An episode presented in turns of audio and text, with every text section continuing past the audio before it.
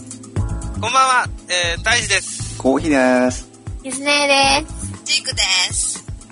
はい、インスト教官ラジオ、今回も始まりました。おい、ちょっと、見て見てもらったかいトレーラーを。見た見た見た見たああー、見たよー。見た見た。めちゃくちゃ面白そうだったでしょ。おー、超やりたやい。ばいね。やばいね、あれは。胎ー児あれど考うよ。えたね。ねうん。あの、なんだ、コープモードみたいなやつ。え、ねそうそうそうそうそう。うん。ああの輪あっれ輪っかなんだろうと思う。そ、それ、なんだっけあの、ねそれとリンクうだっん、け、違あれかなと思ったら、ねえ。うんだね。あお、俺個人的に一番こうテンション上がったのが、その、今、胎児が言った、やつ。ううん、ん。コープシステム。そうそうそうそう。あれと、あと、シールドでハンドガンが撃てるようになったってことだよね。ああー、れいいね。なんかちっちゃい、あの、ガンダムみたいなシールド。あーシールドかっこよくなっちゃってたね。あの、肩についてるから最初、アーマーかなとか思ったら違うのね。うん。あうんと、二の腕にひっついてなかったそうそうそうそうそう肩じゃなくて二の腕かあれはううん。うん。ん。あれよかったうね。ん透明だしね。透明だし素晴らしいね。ねね、ね。あとはで、この、あとはあれでしょあの、最後の最後変なの出てくるじゃない。あー最後の最後変なの、うん。ねえああのー、感動的だよねあれねうえーそれでいっちゃうのかよ、みたいな。そうなんでかっこいいんだかかっこ悪いんだかわかんないよみたいなマジあれ、欲しいんだけど。あれ完全にあの、学芸会のノリだ。っていうか胎児作れよあれうん作る。か段ボール腐るほどあるし。うんいやん。作れるよね、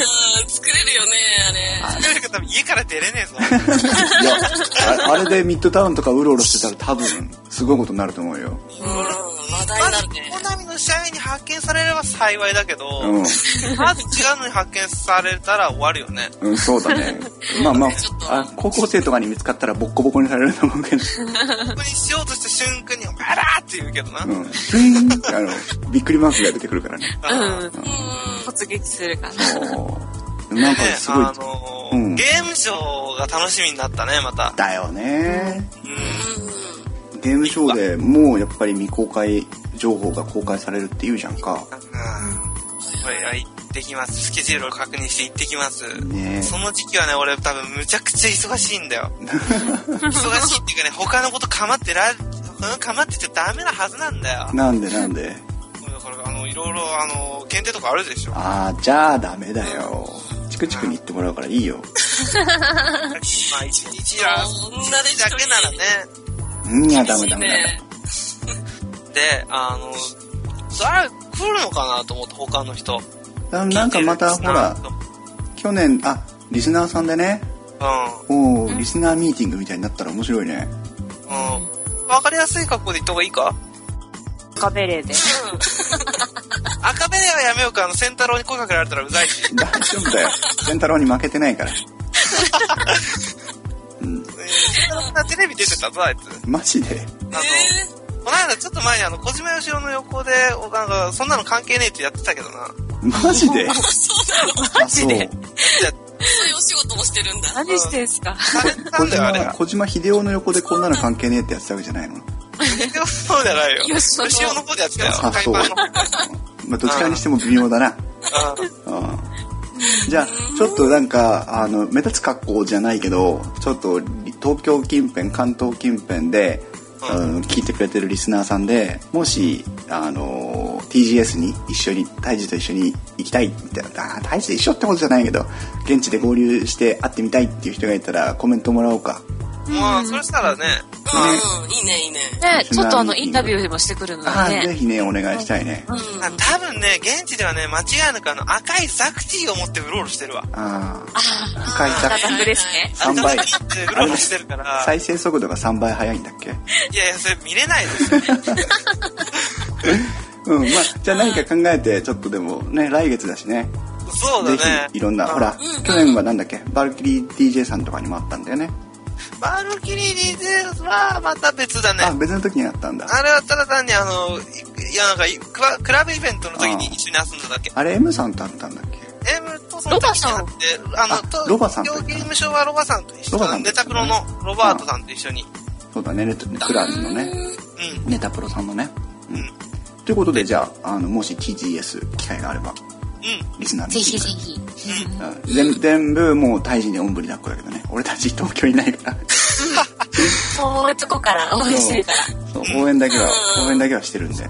いろいろ持って帰ってくるよ。ああぜひなんか紹介できるものがあったら持って帰ってきてねうはーいということで、えー、と今日もうんと前回に続いてうんとゲスト教官というかね、えー最下手クラン最下手の利村さんに来ていただいて、武器の基本特性の話の続きになりますはい。はいはい。それでは行ってみましょうどう ん。ぞどうぞ。そう。 Metal Gear Online Instructors Podcast. はい。ということで、えー今日は、えー、辻村教官をゲストに招いての、え2回目の武器特性のお話になります。えっ、と、前回に引き続き、今日はよろしくお願いします。よろしくお願いしますでまた利村教官に今日もお付き合いをいただいてですねいやー、何度もすいませイん。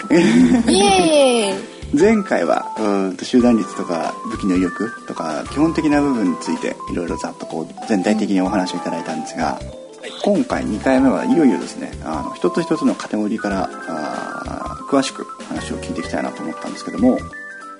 早速じゃあうーんと一番馴染みが深いというところからいっていきたいと思うんですけどサブマシンガンのまずお話を聞いていきたいと思うんですが、えーまあでもサブマシンガン3つしか基本的には選択肢がないですけど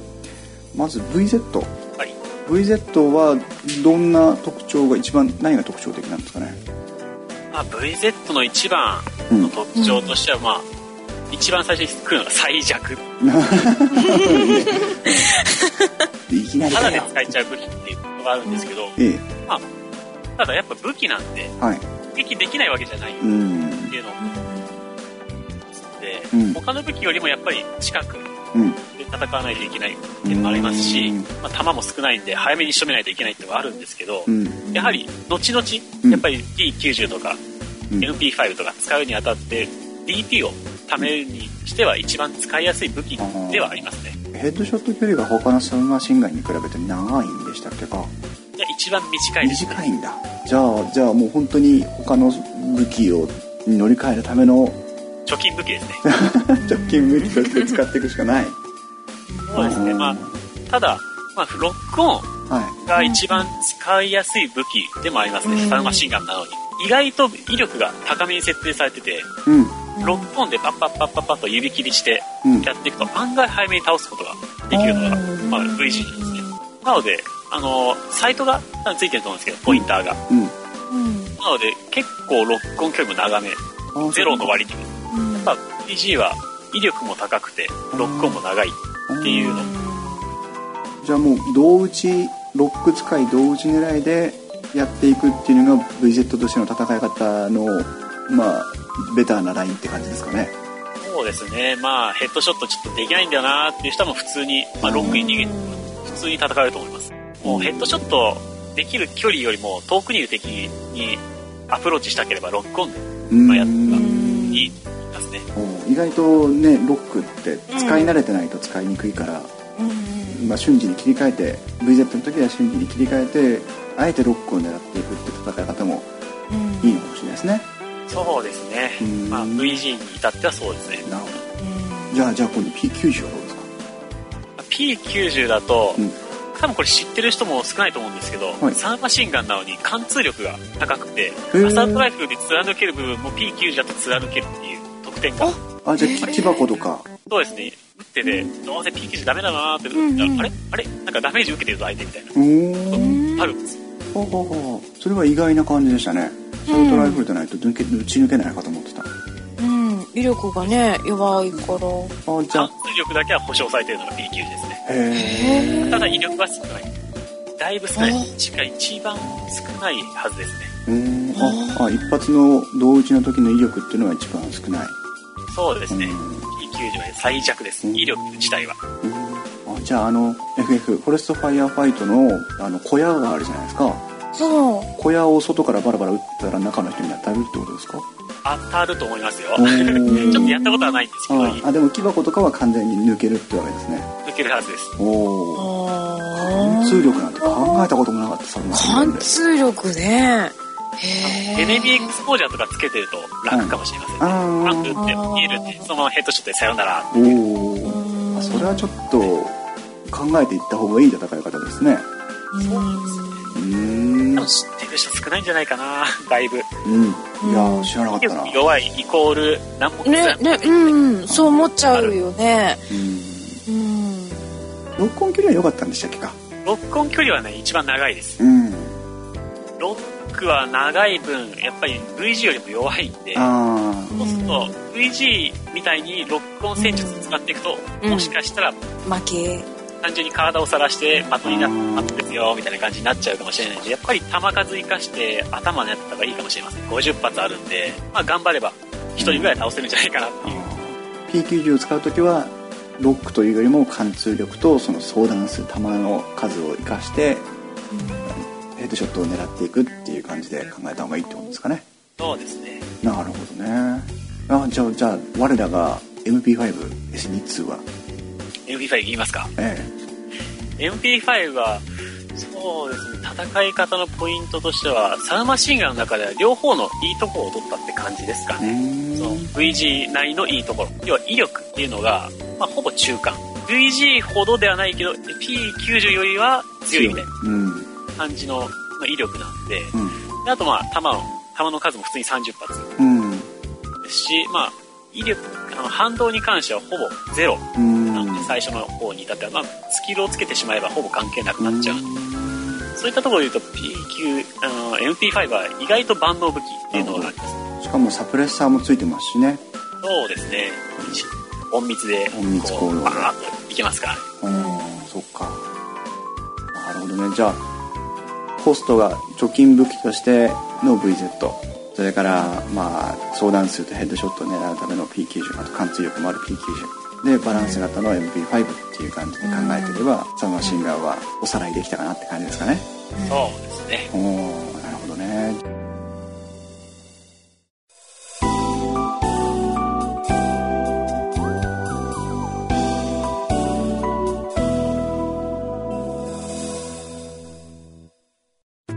続いてアサルトライフルアサルトライフルをこう全部一個一個ってやって確認いかないと思うんですけど代表的なところでまずアサルトって言えばやっぱ AK ですよね皆さん使ってるそうですねやっぱ一番安くてうん案外攻撃力が高いっていうのが AK の特徴なんですけど、うん使う上ではやはり頭を狙っていった方がアサルトライフル全般で言えることなんですけど頭を狙う、うんまあ、威力は高いんですけどやっぱり精密に撃つことができる武器なんで、うんそうしゃがんで単発撃ちとかうん湯引きとかすれば結構正確に撃ち抜ける武器なんで、なるほどまあそういったところを考えると、まあ、武器の威力関係なしに頭は狙っていった方がいい武器ではありますね、うんまあマシンガン同様うんうんうんなるほどね、AK はさらに言えば同打ちでこう近距離戦の時にロックを使って同打ちとかあるいは、まあ、ロックじゃなくても同打ちでこう後始末をするっていうことにも向いてるってことですよねそうですね、頭狙ってても、ブレて体とかに当たってて、まあ、ヘッドショットはできんかったけど、まあ、撃ったらあ死んだ死んでくれたみたいなあ攻撃力がそういったところに生きてくるんですあけどな、るほどね、うん、保険がついてるって感じですかね、あーヘッドショットして、できんくても、そのまま銅にダメージが溜まってって死んでくれるっていう、うん、そっか AK はばらつきが強いからっていうイメージはあるけどもそう実はそういう保険がついてるぞっていう感じで 考えればいいですかね、M4 は M4 は逆に、この頭が狙いやすいんですよね、やっぱ反動が若干、うん AK と比べると少ないんで。少ない、うん、それただしその AK についてるその勝手に死んでくれたっていう保険がほぼない、じゃあ AK よりもより正確にヘッドショットを狙っていかなきゃいけないっていうことですかね頭が打ち抜けるぐらいのエイムがある人っていうのは大体 M4 ですね。おそーの要はしゃがんだりしてるのがめんどくさいから立った状態でえ頭狙ってやるって。おおなるほどねなるほど。それも一結理局は頭に当てちゃえば、その威力が関係ないんで、うんうんなまんまやし。るほどね裏もやしい M4 はカスタマイズがいっぱいできるのも特徴じゃないですかそうですね。あんまりしてる人とあんまり合わないけどそのカスタマイズってどうなんですかねカスタマイズはね、これ、ほとんど使ってるのがおそらくスコープとうんグリップとサプレッサーの3種類だと思うんですよ。なあうん。多分多分これ以外つけてる人はただの趣味。実グレネードとかねまあグレネードランチャーとか、うん。グレネードランチャーとかマスターキー、うんあのショットガンとかとかねあるんですけど、うん高いんでね、いいかんせん使ってる人は焦って。うん。ただね、やっぱりそういった2つのその強い武器、うんグレネードランチャーとマスターキー、うん使い、使うことさえできれば、本当に、ほぼ一方的に攻撃ができるっていそうですよう、ねはめ技ができます。武器の持ち替えがなくてその場でもうできるわけですからねあーグレネードランチャーね、ちょっと、照準とは全く違うところに飛んでっちゃいますからね、勝手に落ちて、ああそうなんそれだを、ピューと落ちちゃったんですね、弾が重いせいかああら。なので、若干上目に打ってちょうどいいぐらい。うんなるほどねでもそれぐらいのカスタマイズができるほど DP が稼げるんだらそもそも説明はいらないっていう話もあるんですけどねなるほどじゃあ AK と M4 とあってなあと何個か気になるアサルトライフルがあればご紹介いただきたいんですけどそうですね、一番は、まあ、アサルトライフで使いやすい、まあ、万能武器っていうのになると、XM8 ですね。出ました XM8 うん。これね、今回のアップデートを受けて、うん若干恩恵をたくさん受けてる部分があるんです。えーえーそうなんですか何かっていうと、うんおそらくスキルをつけてるつけてないに関わらずうんなると思うんですけど、AK とか M4 動きながら撃ってると銃が上に行くと思うんですよう、んへガーうん。ンそれが実は XM8 に至ってはないんですえ XM8 だけサウマシンガンみたいに全くそのままずーっと動いてようが飛んでようがうー銃自体上に上がらないんでお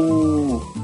あれじゃ意外じとゃ動あきにくれるっていうサブマシンガンと同じようなその動きながらの射撃も、まあ、できなくはない、できなくはないですねうんん。ズームアップとかそういった主観をすることによって反動を軽減できるズームアップとかをつけるとさらにサウマシンガンに近づくうーんへあじゃあ主観とかが使える人に関しては XM8 はかなり効果が上がってきてるって感じですかねそうねあれはだいぶ精密な射撃ができるんうで、ーん XM8 はね一番今のアサルトライフル業界では一番有名です 業界ではえ。ねえ結構使ってる人多いもんいいね。ですうん。ね XM8 はやっぱり音もいいし か形もかっこいいしうんう。ん何せ本編でも出てきてますしねそうですうーんラットパトロールがみんな使ってますね使ってましたからね、うんうん。ああじゃあかなりバランスのいい銃に仕上がってきてるってことですねアップデートもそう受でけすてねうーんあとは一番強い武器でいうと GA3A うんうん攻撃力に関しては一番強いおのーが GA3A ですねおーかなりただ大型の武器ですもんねそうですね。ただただ、うん弾が20発しかないんで、ああ少ないんだバーっと、こう、雨あられのように降らせるっていうわけにはいかないんでう、ー威ん力が高い分精密にパンパンパンと打って、だからタイミングよくうんリロードをしていかないと、ういんざって時に弾がないってういんう風になっちゃうんで、あーじゃあ残弾折り回しがうんだいぶ厳しい。うーでもん30発あればなんとかなるんですけど、うん20発はあっという間に打ち切っちゃうんで、そうですよねあーじゃあ残弾の管理も含めてうまくこう立ち回りとか武器のコントロールができる人じゃないと G3 は難しいって感じだねおっと、んもうカンペが出ました。すいません。お G3、A3 でした。今まで何て言ってましたっけ GA3A で言いました。 A がいっぱいあああ、るそっか。 G3A3 で G- G3A3 ですねじゃあじゃあじゃあアサルトライフルは、まあ、AKM4 を基本にしてその他も面白い武器があるよっていうのが、まあ、アサルトライフルのカテゴリーってことでしょうかねそうですねう。ん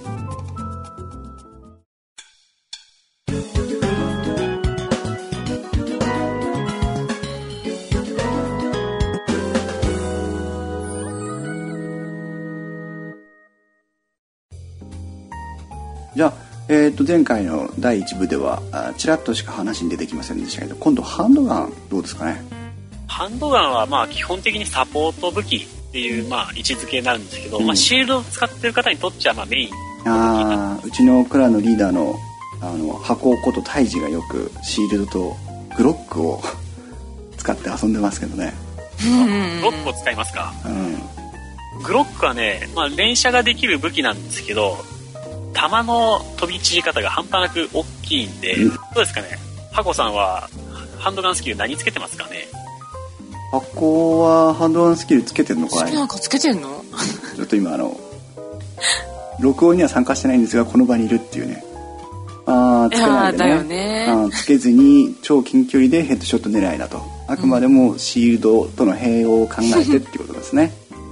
うんるほどらしいですよどうですかね利村さん、まあいいと思うんですけど自分も結構やるんで、うん、いいと思うんですけどやっぱりグロックを一回多分壁に向かって打ってみると分かるんですけど、うん立った状態でかなり上に跳ね上がるんですなので確かに箱さんみたいに超近距離で使っているんであれば全く問題ないと思うんですけど、うんだから弾があるからとテロイズ敵の体にあってダメージをチクチク持ってこっかっていう使い方をしてるんであれば、うんやめた方がいい武器ですねあれは本当にサンマシンガン同様頭狙わないと、おーまあ勝てませんからなるねほどねグロックの他にはまあ一般コミュニティとかでよく叩かれてる倉庫も装甲ピマストークル23ですね、ううん。あれなんでそんな叩かれるんですかねやっぱ一番の原因としてはアップデート前のあ威力ですね一発で死ぬっていうすっごい強かったですからね4発で死んでロックオン距離が長すぎてうんうんかつ連射がめっちゃ速いうんあの威力は本当に M4 と一緒だったんで、威力が。うんそれはダメだろうっていう。なん で、タップ、セカンダリーの武器が、あのププラライイママリリーーと同じぐらい強いんだよっていなんうでねすかっていう。今はアップデートを受けてどうなったんですかねやや威力が落ちて、うんまあ、5発で倒せるようになったっていうだけですね。ただ、依然強いっちゃ強いです。ああ他のハンドガンに比べてもやっぱ強いことは強いそうですね、ヘッドショット距離も結構長い。ハンドガンで戦っていた人がいるんであれば、ハンドガンで十分ヘッドショット狙える武器ですね。うんそのオペレーターとかと比べると。でも運用しやすいっていう部分で、やっぱり一番使いやすいハンドガンかもしれませんうね。ん弾が少ないプライマリを持っている時にその補助戦力として持っているのが一番いいかもしれませんうねん例えば VG とかうん貯金武器とかあとはマーク17とかうん AG3A3 うんああちゃんと10発の やつなだるとほどね結構ね肝心な時に弾切れちゃうんでそういう時に素早く切り替えてまあマーク23で残りの1でパパパッと持っていくっていうなるほどねハンドガンだと今ほとんど埋もれてしまっているデザートイーグル、あああのなんデザかートイーグルがね寝癖が強い女の人が持ってるやつしか見たことないですね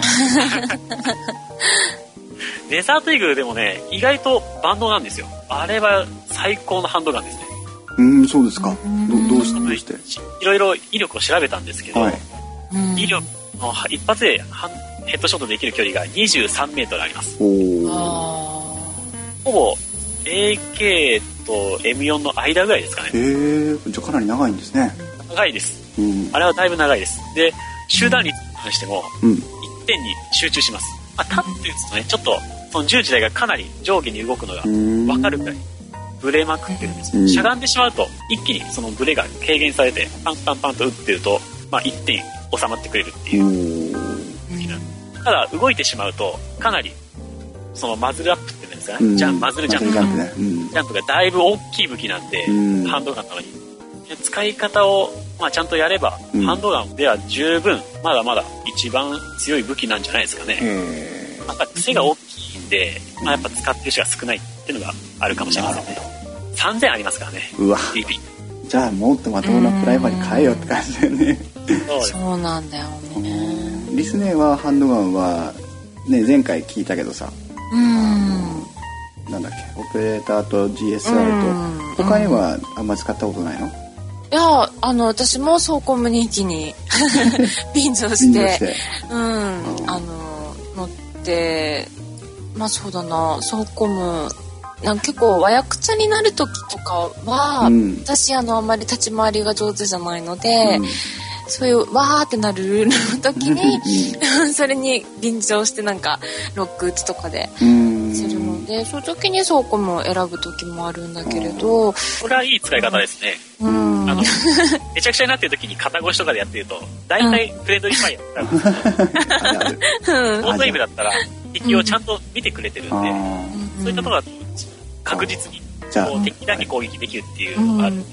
レースとかベースとかそんなそ感うじそうそうだね、うんうんその時のセカンダリとして持つうーんどなるほどでザートイーグルはねやっぱりなんか反動がでかく て使えない、俺は本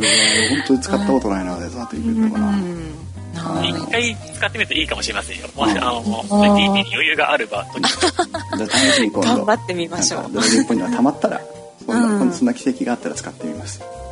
あれだねデザートイーグルとかも含めてちょっと、えーあんまり意識なしてなかった人は一回ハンドガンも見直してみるといいかもしれないですねこれを機会に、ディスネーのもぐもぐオンライン。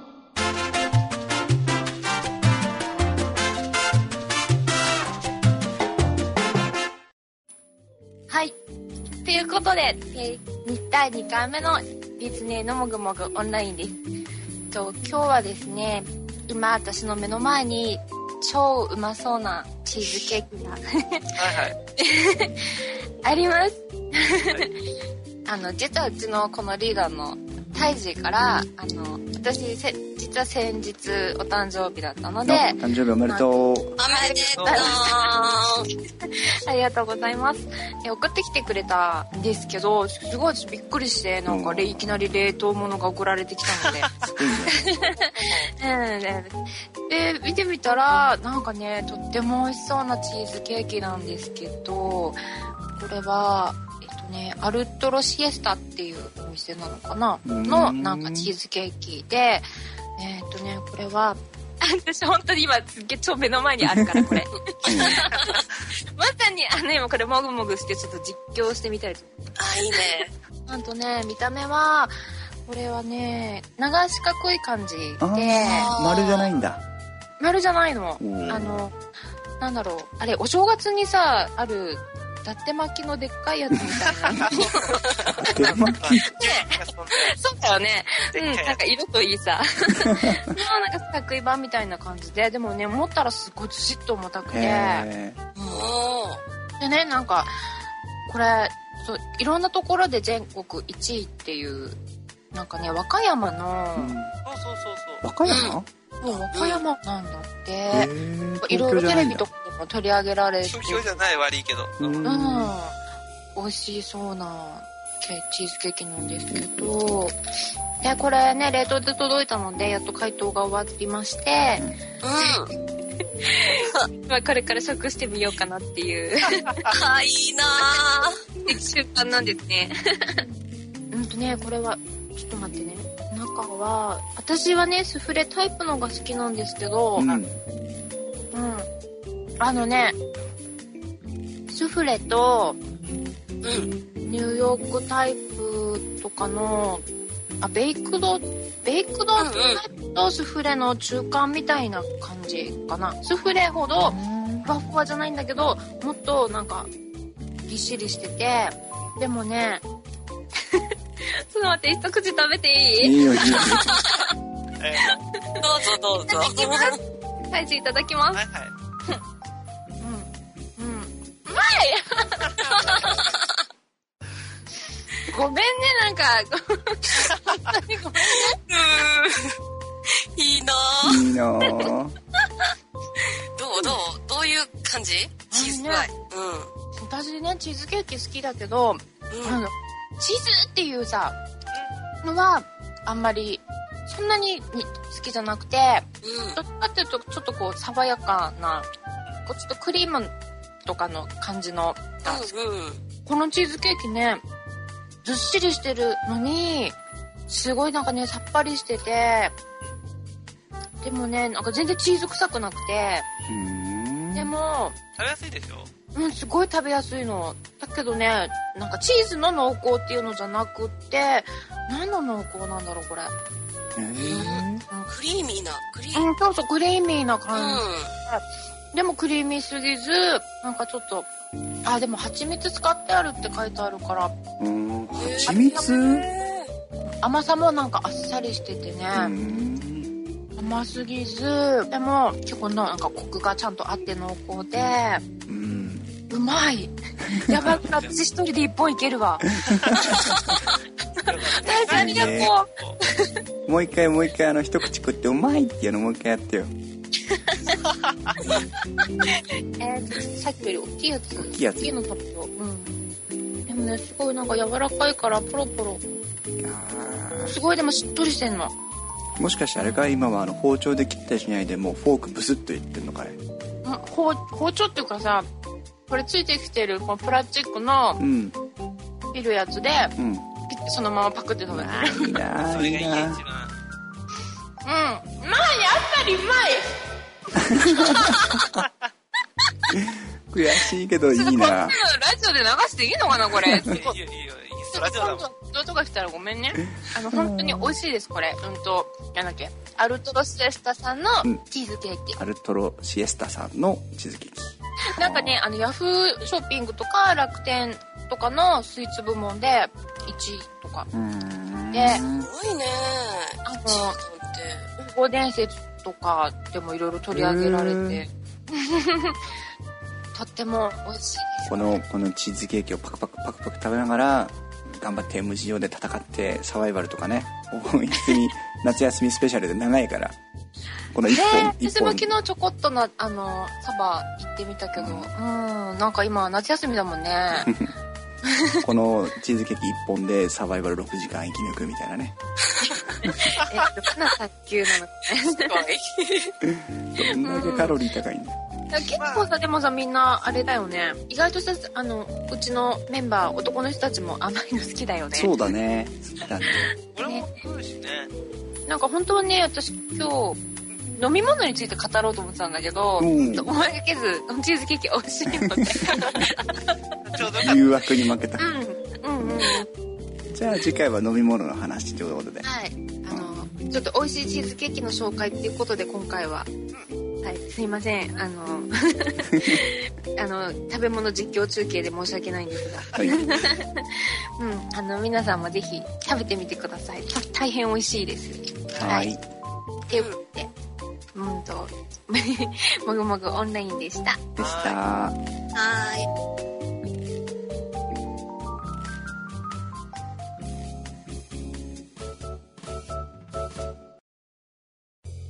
じゃあじゃあ続いてスナイパーライフルは今度どうなんでしょうね私はもう全然使えないですけどスナイパーはああ、スナイパーライフル。自分はね、あの、メタルギア始めた時はずっと使ったんですおけど、ースナイパーライフルはまあ、まあ一基本的なもので SVD、M14、あうの、ん連射ができはるいやつはいはいはいで、もうシンナーガンがあって、DSR、うん。 DSR があって、で、最近のアップデートで追加された VSS はい、VSS。あでありますね。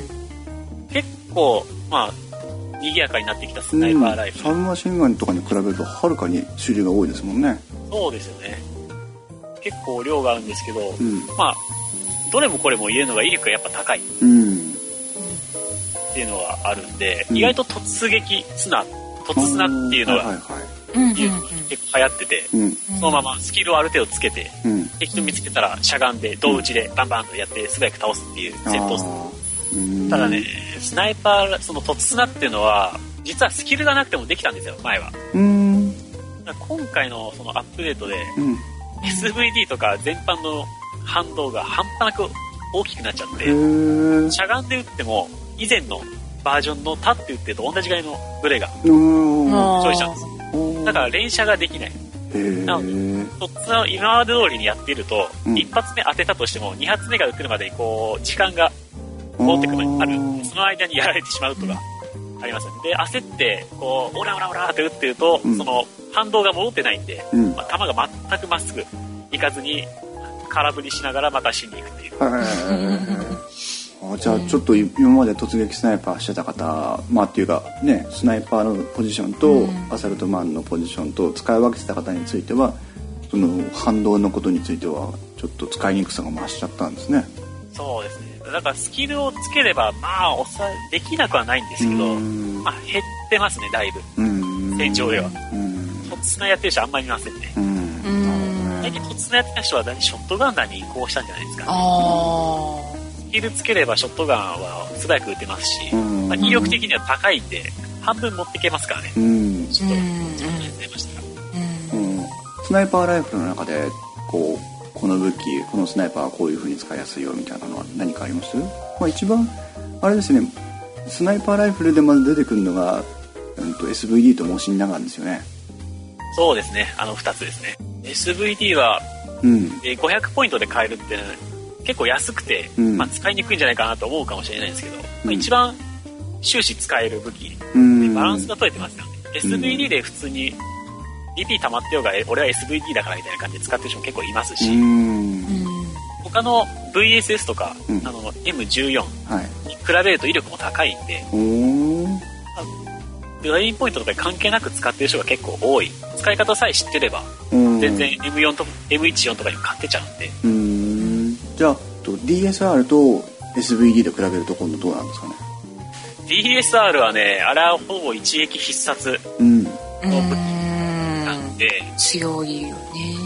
TP が溜まっていれば、うんまあそれで突撃する人はいますね。うんその SVD の突砂から、最近は DSR の突砂っつうのが多いですねう。んで、してます、完全に。当てちゃえば勝ちなんで、へえやられるねたまにやられるよあーうん胴体に当たって一発で死んでしまうほど威力が高いんで、たへ、だーその分、一発外すと、うんボトルアクションあるんで、あああそっか連射が一効か発外ないんしでたらす終ねわるよっていう。あーなるほどなので、近くで戦うから反動は関係ないんですけど、うん意外と、その、ボトルアクションを解消するために、うんスキルをつけてる人多いですね。うんうんあボボトルアクションじゃなくてボルトアクションですねすみません、また間違えました。 うんボルトをねこううんあのや薬莢を一回出してまたね装填しなきゃいけないですからあのアクション結構時間かかりますよねうーんなるほどスナイパー難しいですねでもこんだけ種類があるんだなって今日改めて思いましたけどね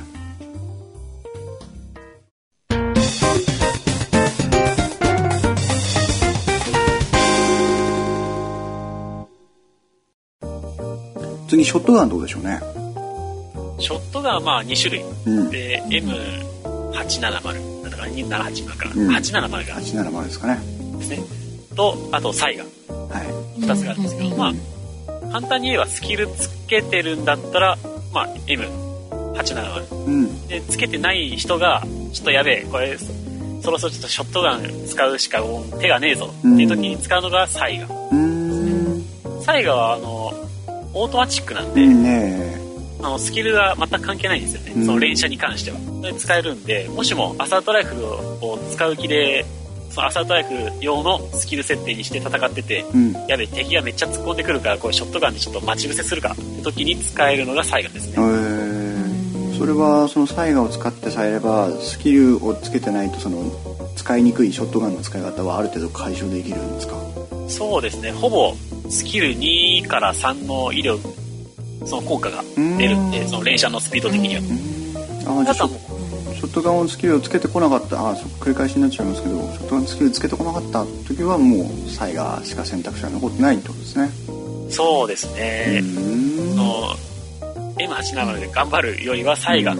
ちょっと高めのものを買って、ーんまあ、スパイクバンバンバンとやっていった方が、うんうんまあ、楽っちゃ楽ですよね。なるほどですねかショットガンは会いたくないですね、うんなるほどあの M60 はどうなんでしょうね M60 はね、武器のスキルとしては、うんアサートライフルのスキルが適用されるんでうすけど、んまあ、一応なんか、サンマシンガンだったりマシンガンですね機関銃という扱いスキルをいくらつけても、うん立った状態としゃがんだ状態で撃っても、反動は変わりません。あうーんそんな感じしあますそうなよんだね。うん。そうですね。まあ、ただ、だじゃあ、伏せて撃つのはダメかっていうと、伏せると全くブレません。へえグリップをつけた状態で、はいスピードもしもつけていないとしてもう、んグリップさえついてればほぼブレません。うーんなので、あれは、そうですね、例えばキャプチャーとかで、うんこう、敵が来るルートが分かってるんだったら、うんまあ、そこにもう伏せて、ん待ち構えて敵が来た瞬間に、うおーって、しまってってれば、全然使えます。だからへ移動要塞というよりは、で、うんで、うんもう、動かねえよみたいな感じで、来た来た人を待つみたいな感じですね。威力もだいぶ高い武器なんで、えへ使い方によっては本当に強い武器ですね。えあのいわゆるあのあの分隊支援とか招待支援とかって呼ばれるポジションについてるのがこの M60 っていう機関銃じゃないですかだから本当は実戦の中で言えばあのこの総ガンナーっていうのがいいんでしょうかね M60 を有効に活用できれば本当はチームとしての力っていうのはぐんと上がるはずなんですけどね MGO の中ではやっぱなかなかちょっと使いにくい武器ではありますよね。だって若干ネタ要素をうん、うれはおーって言っちゃってます避けねれ。ま すからね場所がバレてしまうっていうのがあるんでうんそのルールによっては結構使えるうあるんですよねもうヘッドショットを狙うのはちょっと難しいぐらいブレなんですけど、ん胴体に向けてバーって動きながら打てば、威力がそうですね SVD に相当する威力なんん。で、へー結構簡単に相当することができるんですよ。あーじゃあもうキャップだって、こりゃーって打ちながらうん動きながら、おヘッドショットできないにしても、でも、狙うというよりは、もう、弾幕を張るうってんいう感じで、わざとブレさせて、うん、左右にもう振っちゃってこう主観で、こう、横に振って、振ってみたりして、やればうん、意外と敵の足止めには使えますね。うん200発、打ち切るのに30秒あるんで、30秒間は30秒おお敵を足止めすることはできますね。じゃあもう花から M60 使うつもりでこうスキルとかうまく組み合わせてで立ち回りもうまくできればかなり「なんだあいつ叫んでるのにめちゃくちゃ強えじゃんか」みたいな感じになっちゃうっていうことも狙えなくないですね。そうですね。うん、なるほどねよくわかりました。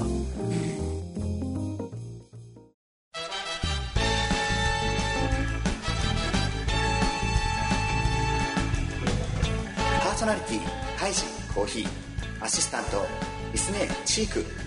私たち4人がお送りする「電気屋ウォーカー」ポッドキャスト気になる携帯電話の最新情報や話題のエコポイントパソコンパーツ買い替えのコツから掃除機炊飯器の選び方までさまざまなテーマで放送していますただいま絶賛配信中いろんなこうプライマリーウェブについて、まあ、ハンドガンも含めてですけど話を聞かせてもらったんですが、ね改めて聞くとああそっかそっかって思うことやっぱりいっぱいあるねーそうなんだよね。うんミスネーも明日からちょっと M60 を使ってみ M60 とデザートイーグルでぜひちょっと戦ってほしいなおー男装備ですね。男装備 がねもう最後になんか年村教官こう武器の基本特性っていう話で今回まあ2回にわたって話してもらったんですけどこう何かもう少しこう伝えておきたいこととか言い漏らしちゃうようなことがあればぜひ伺いたいんですけどそうですね。まあ、毎回共感しようとかで言ってるんですけどは、い一つの武器にこだわらない。あっていうのーがありますね。やっぱり、例えば一番広い部場所で言うと VV っうんていうと、あそこで、例えば、あの、ショットガンしか使わないっていう人だと、うんなかなか厳しいと思うんですよ。いやー難しいですねまず隠れる場所、ともかくうん、距離詰めれないんうで、んそういったところもあるんで、やっぱり、自分の使ってる武器が極端的な、例えばスナイパーライフルとかショットガン、うんそれの全く逆の要素の武器を使えるようにするとか、あ例えばショットガンだったら、まあ、狭いところはショットガンだとして広いところだったらスナイパーライフルで何とかやろうかなとーかうん自分のその弱点になってる距離っていうのを克服できるように複数の武器は使えるようになった方がいいっていうのがありますうね、んマップとかルールとかに合わせてじゃあまあ最低2つぐらいは使い分けられるとそうですね、ま選あ、択肢が広がるって感じだ全部使えっていうのは多分無理だと思うんでうんせめて2つなるほどアサルトサブの2つでもいいんですけど、うんまあ、スナイパーライフルショットガンとか特殊なものが使えると、うんその意外と立ち回りがこういうレパートリーが増えてうんくると思うんですよねいろんな戦略とかも上がるしなるほどあ武器に応じて戦い方っていうのはある程度固まってきちゃってると多分他のプレイヤーさんもそうだと思うんですよ私もそうですけど自分の戦い方ってこうなんとなく決まってくるじゃないですかそうですだかねらそれを今利村教官が言ったみたいにこう武器を変えることでスタンスというか戦い方自体を変えていけるんであればそういうこともプラスになってくるかもしれないですよねいろいろメリットがありますからね、うんショットガンができ得意な人っていうのはやっぱ距離が詰めれるんでチームスニーキングの攻めとかが強くなったり、でなもんですから朝ライフルとかでやっててやべえなこれ全然チームスイング苦手だよって時は意外とそそのショットガンとか手出してちょっと修行に出るとかうんいうのもできたし、エイムが苦手だなと思ったらスナイパーライフルを手に取ってうんっていうのもあるんであえて使ってみてそれで技を磨くとそうです苦手な武器をどんどん使ってみるっていうのもあとその食わず嫌いせずにあー一回耳 ちょがっと体 験しよう耳が痛いななるほどよくわかりましたじゃあ,、まあ今日2回にわたってお話しして聞いてきたんですがミスネどう面白かったねうんすごい勉強になりましたねねままた また勉強になっちゃった随分ここ長いことリスネほらアサルトライフルでずっと練習してきたじゃんかそうなんだよねうんどうほん本当にマジでちょっとショットガンとか考えてみたらいいんじゃないねえまずはでもなんかまっすぐちょっと狙えるようになるまでまほらたほらそれ時が間それかがかるからさそれが食わず嫌いなんだよ いやいやいやいやいや本当にねでもうんそうだねなんかもうちょいろいろちょっと試してみようか な、そうですね、まあ聞いてくださってる皆さんも今自分の多分得意な武器いつも使ってる武器ってあると思うんですけどまあねスキルもそれしか取ってないっていうことも多いと思うんですけど、うんうんまあ、これを機会に新しい武器を持ってみたり新しいスキルを取得してみたりしてこう新しいなんていうの M10 の遊び方を探してもらう、でそれをすることでまた戦い方とか立ち回り方とかもこう幅が増えていくとよりこう勝っていける確率が上がっていくんじゃないかなと、そんな風に思いましたはーい今日のゲストは利村教官でしたありがとうございました、はいありがとうございましありがとうございた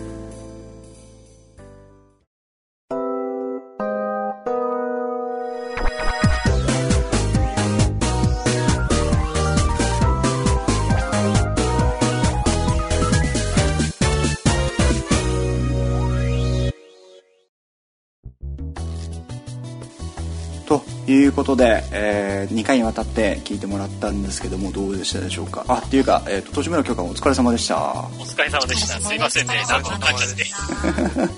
どうでしたか初ポッドキャストはていやー共感指導の約100倍ぐらい緊張しま す心臓に悪いですね胎児もチクチクもいつも俺たちもそうだもんねあうーん、そうだね。緊張あしちゃスうね。タートで何回失敗するか。毎回だよねそうスタートじゃあじゃあじゃあ行くよ行くよって言って「こんばんは」あーってなるんだよ ねいつもねあと嫌だなみたいになるからね。何回やっても緊張するねうんどう胎児とかチクチクとかずっと収録の間聞いててもらったんだけどどうだったうん。ね、あのー、いっぱい学ぶことが多くて、うんいろんな武器があって、いろんな特性があって、うん、なんかすごく勉強になった。うんおーうん。すごいあれだねチクチクもコメント上手になってきたね さすがもう回を重ねてるだけあっていやいやいやいやいや。胎児はどう胎児もあれでしょあのほらシールドプラスハンドガンとかさあのスナイパーライフルとかいろんなことに今手出してんじゃんかそうだな。うんやっぱり武器によって違うう動き方がまず全部変わるよね。ーんうん。まああとはその俺は飽き性じゃけん な。いろいろ手出すけうんな。んでもそれがなんか結局ゲームを長く続けるのにもいいかなっていうふうに思うよね。そうだね最初持ち帰った時って大変かもしれないけどあれだもん胎児もすごいスナイパーが板についてきたしね最近はうん。まあなんか最初が本当最初だけだよ。うんうん。大変なのがね一度手合わせ願いたいですねあれ多だもん分ね ね、あの、なんかの裏からずっと出てこんよ。いわゆるあれかい芋砂ってやつかいけどな、うろうろ。そうだねあれだね最下州の皆さんとはクラン戦ってしたことないんだよねあったっけないですねないですよねランラン丸さんとか時々この指導に来てくれたりするんですけどまあ本人もいろいろ聞いてますよコーヒーさんの受けてきましただけど最下州のそ人うか最下州の人が俺の講習受けに来てどうすんだろうと思うんだけど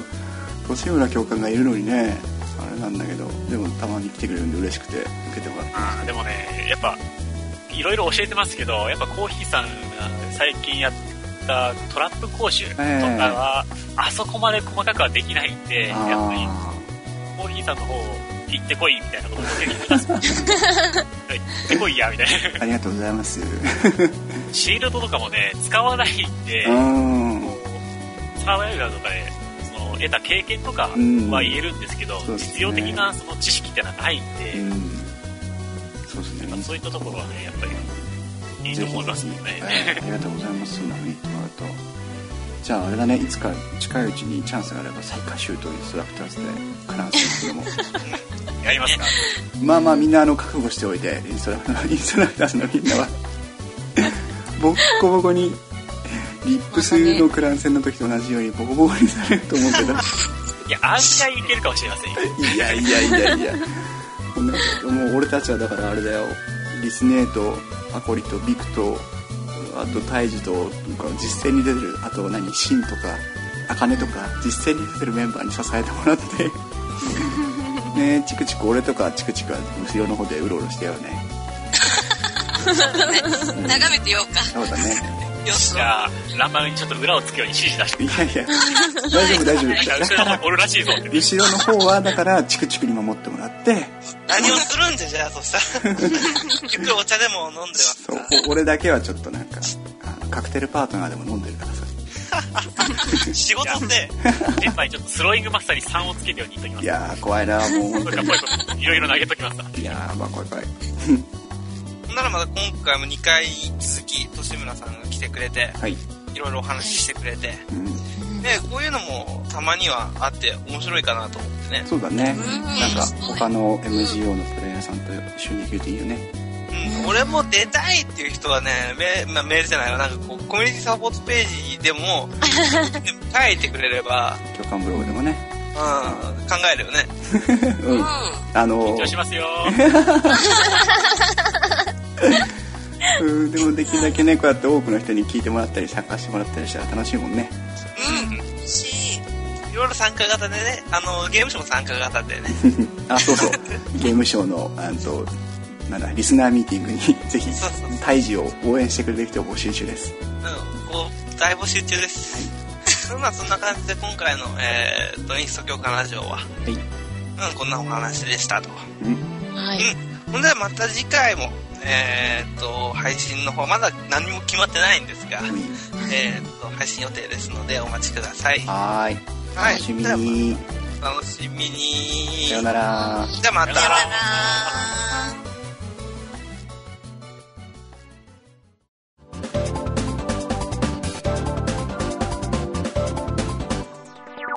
This podcast was brought to you by